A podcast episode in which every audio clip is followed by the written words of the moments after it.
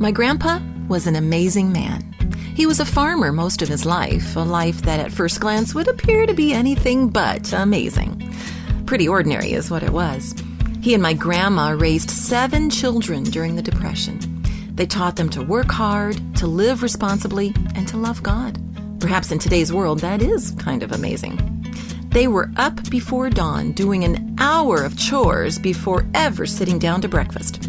The animals, the crops, even the machinery needed frequent attention. Yes, Grandpa's farm was a happening place. But as a little girl, the thing I always noticed about Grandpa, what to this day still stands out in my mind, was not what you might think. Welcome to Sincerely Yours with Ann Maines, an exclusive presentation of Faith Strong Today. Hear new episodes every weekday and subscribe to our podcast at faithstrongtoday.com. He was a hard worker, yes. You couldn't make a living as a farmer if you weren't. But that wasn't it. It wasn't even the tractor rides he'd give me or the oh so patient cow milking lessons. The barn cats used to love it when Grandpa milked the cows because he'd always aim a little milk in their direction.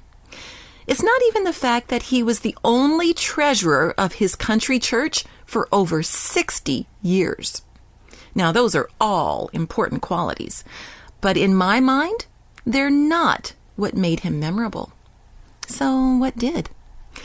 You didn't have to spend a lot of time around Grandpa before the conversation inevitably turned to his Lord.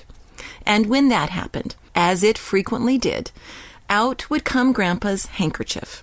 He was always broken and humbled at the mention of God, whom Grandpa spoke too often, and always referred to as precious Lord. And it was from this hard-working, calloused hands, family loving, amazing man that this in awe little girl learned one of the most profound lessons in all of Scripture. Well, this lesson was reiterated by Paul, Peter, John, and even Jesus himself. It's the words found in the book of James, chapter 4, that get our attention. Words that, no doubt, grabbed Grandpa's attention too. Verse 6 As the scriptures say, God sets himself up against the proud, but he shows favor to the humble. So humble yourselves before God. Draw close to God, and God will draw close to you. James teaches what my grandpa lived. There's a direct link between humility and intimacy with God. Draw close to God, take your eyes off of yourself, and realize the vast greatness of Him, and He will draw close to you. That's a promise. It's been said that if a man truly knows himself, he cannot be proud. And if he truly knows God, he must be humble. And as we read in the book of Isaiah, it is that man that God esteems. In chapter 66, verse 2, God said, These are the ones I look on with favor, those who are humble and contrite in spirit, and who tremble at my word. To have a healthy and humble respect for Almighty God.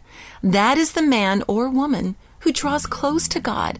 That is the one embraced by Him.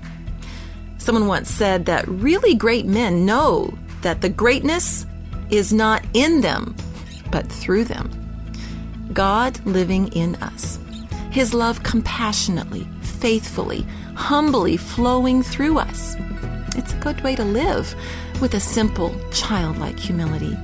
Like my grandpa, who is today enjoying the heavenly presence of his precious Lord.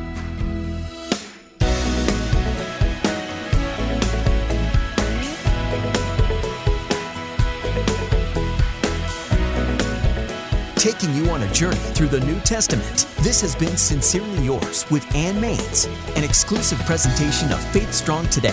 Subscribe to our podcast and join us on social media. All the details are at faithstrongtoday.com.